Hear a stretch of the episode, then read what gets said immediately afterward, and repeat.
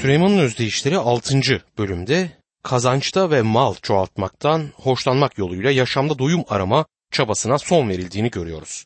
Vaiz 6. bölüm 1 ve 2. ayetlerde güneşin altında insana ağır gelen bir kötülük gördüm. Adam vardır, Tanrı kendisine mal mülk saygınlık verir. Yerine gelmeyecek isteği yoktur. Ama Tanrı yemesine izin vermez. Bir yabancı yer. Bu da boş ve acı bir derttir diyor. Bir arkadaşım çok zengin birini yemek yerken görmüş bir otelde. Önüne birkaç parça tatsız tutsuz şey koymuşlar yemesi için. Çünkü sağlık problemi vardı. Sonra aynı yerde çalışan bir garsonu yemek yerken izlemiş. Önünde kocaman bir tabak, karışık ızgara, yanında acılı salata ve cacık. Gel keyfim gel. Bu yemeklere gücü yeten, her tür zenginliğe sahip olan adam yiyemiyor ama gücü yetmeyen adamsa yiyor. Çünkü bu otelde çalışıyor. Kabarık bir cüzdana sahip olmaktansa iyi bir iştaha sahip olmak iyidir. Vaiz 6. bölüm 3. ayette bir adam yüz çocuk babası olup uzun yıllar yaşamış ama uzun ömrüne karşılık zenginliğin tadını çıkaramamış. Bir mezara bile gömülmemişse düşük çocuk ondan iyidir derim diyor. Zengin adam yalnız üç öğün yemek yiyebilir. Aynı anda yalnız bir yatakta uyuyabilir. Yoksul adamdan daha uzun yaşayamaz. Nedenli çok doktoru olsa da bu yaşamdan ayrıldığında beraberine hiçbir şey almayacaktır. Kefenin cebi yok demiş atalarımız. Eyüp zengin bir adamdı ve dünyaya çıplak geldiğini ve çıplak gideceğini belirtti. Yaşamı mutluluk getirmeyen ve sonra bir işe yaramayacak olan kazanç peşinde koşarak geçirmek doğru değildir. Birçok kişi yaşamını bu boş yolda harcayıp telef edip gider. Süleyman'ın özdeyişleri 7. bölümde Süleyman'ın yaşadığı son deneyimi görüyoruz. Süleyman yaşamına sevinç ve doyum getirebilecek her yolu güneşin altında denedi. Bilimle uğraştı, doğa yasalarını inceledi, bunların ona doyum getirmediği sonucuna ulaştı. Ardından felsefe ve psikoloji konularına daldı. Bunlar da onu tatmin etmedi. Sefa ve materyalizm sınırlarını araştırdı. Günümüzün sevilen ve tutulan felsefesi kaderciliğe de kendisini verdi. Bencilliği ve kendisi için yaşamayı denedi. Dine özendi. Hiçbir din tatmin edici olmadı. Çünkü insan yüreğine doyumu getirebilecek tek kişi İsa Mesih'tir. Zenginlik Süleyman'ın denediği bir diğer alandı. Dünyanın en varlıklı adamıydı ama servet onu içte ve dışta doyuma ulaştırmadı. Şimdi onu bir başka deneyimi yaşarken görüyoruz. Ahlak ya da yeni Türkçe deyimlerle söylersek sağ töre dediğimiz şeydir. Bu insanlara sevapçılar adını vermek alaycı olmaz sanırım. İnsanların çoğunluğunun yaptığı budur. Sevap kazanmak ve bu yolla Rabbin gözüne girmek. Dostum, sevapçılar takımı Rabbe hoşnut edemez. Bir kötülük ettim, bir günah işledim, şimdi de bunların yerine biraz sevap yapayım. Böylece bir denge kurarım düşüncesi sevapçıları oluşturur. Bu yolla belki birilerini kandırabilirsiniz ama Tanrı'yı hayır. İşlediğin günahları nereye saklayacaksın? Tanrı'nın adaleti ve kutsallığı karşısında birkaç sevabınla nasıl durabilirsin? Her türlü kötülüğü et. Onun bunun hakkını çal, sevgi ve doğruluk ilkelerinde yaşama, fakirin fukaranın hakkını ye, yanı başında insan kardeşinin acılarına, sorunlarına aldırış etme, sonra da iki sevap işleyip Tanrı'nın gözünü boyamaya çalış. Olacak iş değildir.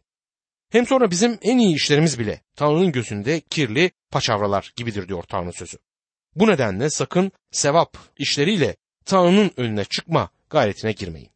Günahlarının Tanrı tarafından affedilmesi için Rabbin lütfuna sığın. Doğru yol budur. Rab'den af bulanın iyilik etmesi zaten doğaldır.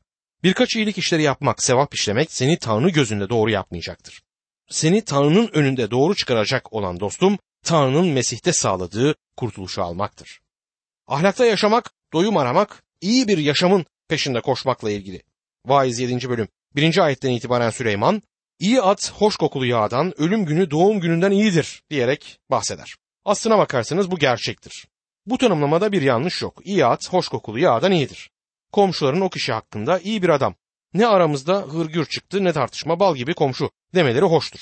Sadece gülümsüyor ve yolun ortasında ilerliyor. Ne sağa ne sola bakıyor. Saygın kişi toplumda yeri belirgin kişidir. Kasabadaki çeşitli derneklere üye ve her türlü insanla ilişkisi olan saygın birisi. Ve bir gün hoca efendi herkesin içinde ona ilişkin iyi birkaç laf ve ruhuna El Fatiha ile öbür dünyaya onu gönderecektir. Süleyman diyor ki bu iyi bir nam taşımak ve cenazesindeki övgüyle geçirdiği zamandır ama bu yüreği tatmin eder mi? Vaiz 7. bölüm 2. ayet yas evine gitmek şölen evine gitmekten iyidir. Çünkü her insanın sonu ölümdür. Yaşayan herkes bunu aklında tutmalı diyor. Tüm bu sevaplar ve ahlak yaşamı bir ağırbaşlılık tarzında yapılmaktadır. Bir derneğe giderler. Adamın biri geliyor ve çevre kirliliği üzerinde bir konuşma yapıyor. Bunu dinlerler. Çevre kirliliğine karşı bir şeyler yapmazlar ama bu konuda gayet sakin, ağır başlılıkla konuşurlar. Ertesi hafta bir başka toplantıda birisi şehir sorunlarına ilişkin konuşma yapar. Yine oturup bu insanlar dinler ve bununla ilgili konuşurlar. Ama yaptıkları yine bir şey yoktur. Bir arkadaşları ölür. Cenazesine giderler ve ölene ilişkin güzel sözleri işitirler. Gerçeğe bakılacak olursa pek üzülen yoktur. Onu özleyecek, yokluğunu fark edecek olan da pek yoktur. İçinde yaşadığımız kasabanın, şehrin durumu budur. Bu tür sürdürülen bir yaşam insanın gereksinimlerini karşılamaz. Ben bu tür yaşamı zırvalık diye adlandırıyorum. Böyle bir yaşam yaşamadığım için de mutluyum ve böyle bir yaşamı da asla yaşamak istemem. Bu gerçekte yaşamak değildir. Bu çok berbat bir durumdur. Açıkça söylemek gerekirse bu tür bir topluma asilikle davranan genç nesle hak vermemek bir yerde haksızlık olur. Vaiz 7. bölüm 3. ayette üzüntü gülmekten iyidir. Çünkü yüz mahzun olunca yürek sevinir diyor. İnsanlar kederden kaçabilmek için her yola başvuruyorlar. Bir cenaze töreninin hemen ardından gülüşenler, şakalarla kahkahalar atanlar sıklıkla görülmektedir. Çok önemli bir gerçek çiçeklerle süslü sözlerle örtülür ve kişiler evlerine gittiği zaman çok iyi geçti bu cenaze töreni diyebilirler. Ve bu yaşamın en önemli ve acıklı gerçeği bir çırpıda unutuluverir. Vaiz 7. bölüm 4. ayet. Bilge kişinin aklı yas evindedir. Akılsızın aklıysa şenlik evinde diyor. Mezarlıktan 100 metre uzaklaşmadan bile aralarından biri bir şaka yapar ve birden herkes kahkahayı basar. Bu ölüm gerçeği önünde sürdürülen yaşamdır. Arkadaşları toprağın altına verilmişken ve kendileri de aynı yerin yolcusuyken bu insanları bu konuda ciddi düşünmeye sevk eden bir şey yok. Durup da nereye gittiklerini öğrenmek istemi bu insanları hiç mi hiç ilgilendirmiyor sanki. Kurtulmuşlar mıdır? Tanrı ile sağlıklı bir ilişkileri var mıdır? Bunu pek önemli saymazlar.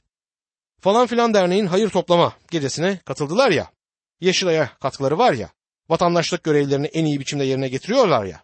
Günahın getirdiği ölümü ve Tanrı'nın İsa Mesih aracılığıyla günahlara bağışı ve kurtuluşa imanı bir kenara o zaman atabilirler sanki. Oysa en önemli nokta budur dostum. Sen günahlısın ve günahın er geç seni yargıya getirecektir. Bu nedenle bir an önce günahlarına bağış bulmalısın. Vaiz 7. bölüm 5 ve 6. ayetlerde bilgenin azarını işitmek, akılsızın türküsünü işitmekten iyidir. Çünkü akılsızın gülmesi kazağının altındaki çalıların çatırtısı gibidir. Bu da boştur diyor. Süleyman'ın noktası budur. Niçin her ikisini de denemeyelim? Bilgenin azarını işitmek ve ardından diskoya gidip gürültülü rock müziği dinleyip bundan zevk almak. İlki diğerinden iyi olabilir ama her ikisini de dinlemek en iyisidir. Bu bölüm boyunca bize anımsatılacak olan budur. Vaiz 7. bölüm 9. ayette çabuk öfkelenme. Çünkü öfke akılsızların bağrında barınır diyor. Herhangi bir konuda öfkelenme, sakin ol ve herkesle dost kal. Çünkü bu işine gelecektir. Kolay yolu dene, yavaş yürü. Aşırıya kaçma, uzlaşmaya hazır ol. Herkes bugün nereye gidiyorsa sen de oraya git. Herkes yarın nereye gidecekse sen de onlara katıl. Görüyorsunuz değil mi? Sevapçı cumartesiyi cehennemde, pazarı kilise sıralarında geçiren kişidir. Cumartesi kör kütük sarhoş ve pazar günü ne sanıyorsunuz? Elbette Hristiyanım. Dinsiz miyim? Sözlerini tekrarlayan kişidir. Bu kişi gerçekte Tanrı tanımaz birisidir. Vaiz 7. bölüm 11. ayet. Bilgelik miras kadar iyidir. Güneşi gören herkes için yararlıdır diyor. Süleyman'ın Özdeyişler kitabında bilgelik sözünün Mesih'e verilen bir diğer isim olduğunu görmekteyiz. Mesih bizim bilgeliğimizdir. Sevapçı Mesih'e iman gereksinimini duymaz. Halbuki bunu duymalıdır. Vaiz 7. bölüm 12. ayette bilgelik siperdir, para da siper. Bilginin yararı ise şudur. Bilgelik ona sahip olan kişinin yaşamını korur diyor. Burada geçen adam çok para ister ama Mesih'i istemez. Bilgelik ona sahip olan kişinin yaşamını korur. Ve sen bunu parayla satın alamazsın.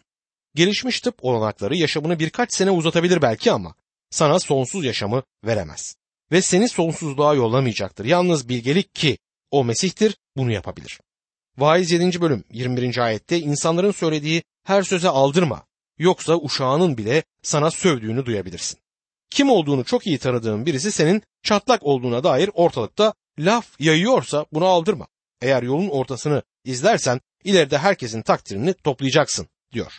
Sevgili dostum yapabildiğin kadar sevap işlemek, iyilik yapmaya çalışarak yaşamda doyum aramak ot gibi yaşamaktır, adam gibi değil. Bu modern toplumlarda yaşayan insanların büyük çoğunluğunun düşüncesidir. Haftanın altı günü her türlü kötülüğü yalana dolanı yapar, pazar günde kiliseye gider bu kişiler. Bu iki yüzlükten başka bir şey değildir. Genç nesil bu tür bir yaşama isyan bayrağını açmıştır. Bir keresinde böylesi gençlerden oluşan bir kalabalığa konuşma fırsatım oldu. Aralarından Mesih'i yaşamlarına alanlar oldu. Her şeyi denediler ama neden her pazar kiliseye giden ailelerinden Mesih'i öğrenmediler? Gördüler ki evlerinde ve kiliselerinde kesin eksik olan bir şey var. İki yüzlü sevapçıları, ahlak kuralcıları kesilen pazar Hristiyanlarının yaşamındaki boşluğu bu gençler gördü. İnanıyorum ki Tanrı'yı tanımayan birisine İncil'le ulaşmak iki yüzlü dinlere ulaşmaktan daha kolaydır. Ateist, sevinç getiren haberi ilk duyduğunda buna tepki verebilir. Ama pazar Hristiyanı her hafta duyduğu sözlerin içinde nasırlaşmıştır. Bu gerçekten acıklı bir durumu oluşturur.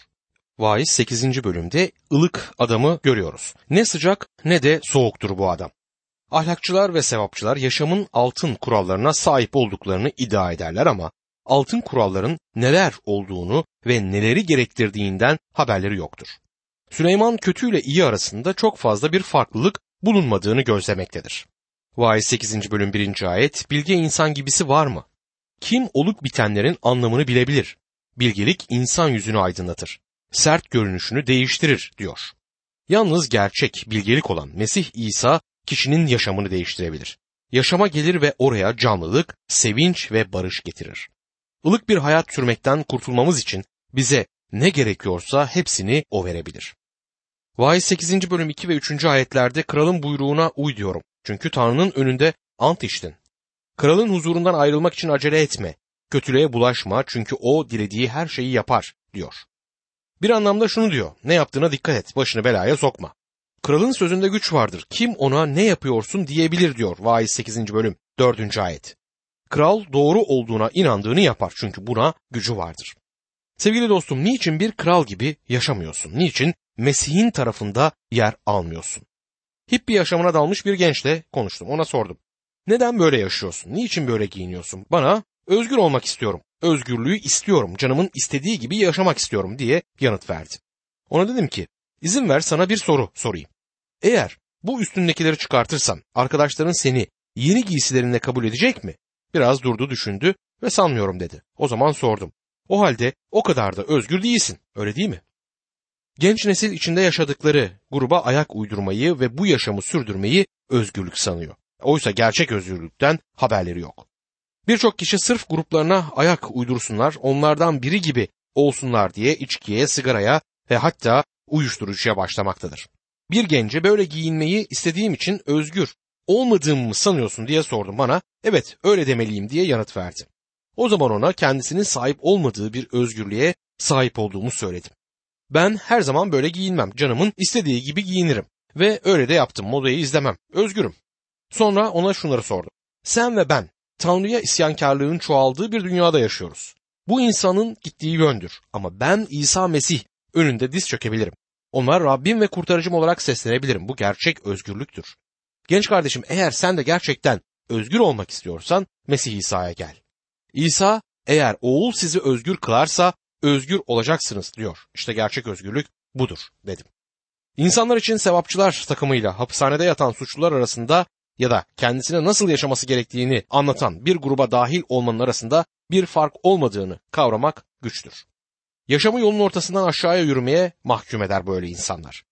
Vaiz 8. bölüm 8. ayette rüzgarı tutup ona egemen olmaya kimsenin gücü yetmediği gibi ölüm gününe egemen olmaya da kimsenin gücü yetmez. Savaştan kaçış olmadığı gibi kötülük de sahibini kurtaramaz diyor. Eğer bir kişi içine girdiği grubun verdiği kokteyllere adım atmayı sürdürürse bir gün alkolik olduğuna şaşırmamalıyız. Ve sonunda ölüm ona gelecek ama ölüme egemen olmaya gücü yetmeyecektir. Vaiz 8. bölüm 11. ayette suçlu çabuk yargılanmazsa insanlar kötülük etmek için cesaret bulur diyor. Bu günümüzü olduğu gibi yansıtan bir resimdir. Eğer kötülük hızlıca yargılanmazsa kötü daha çok kötülük yapmaya devam edecektir. Çünkü insanın yüreği kötüdür.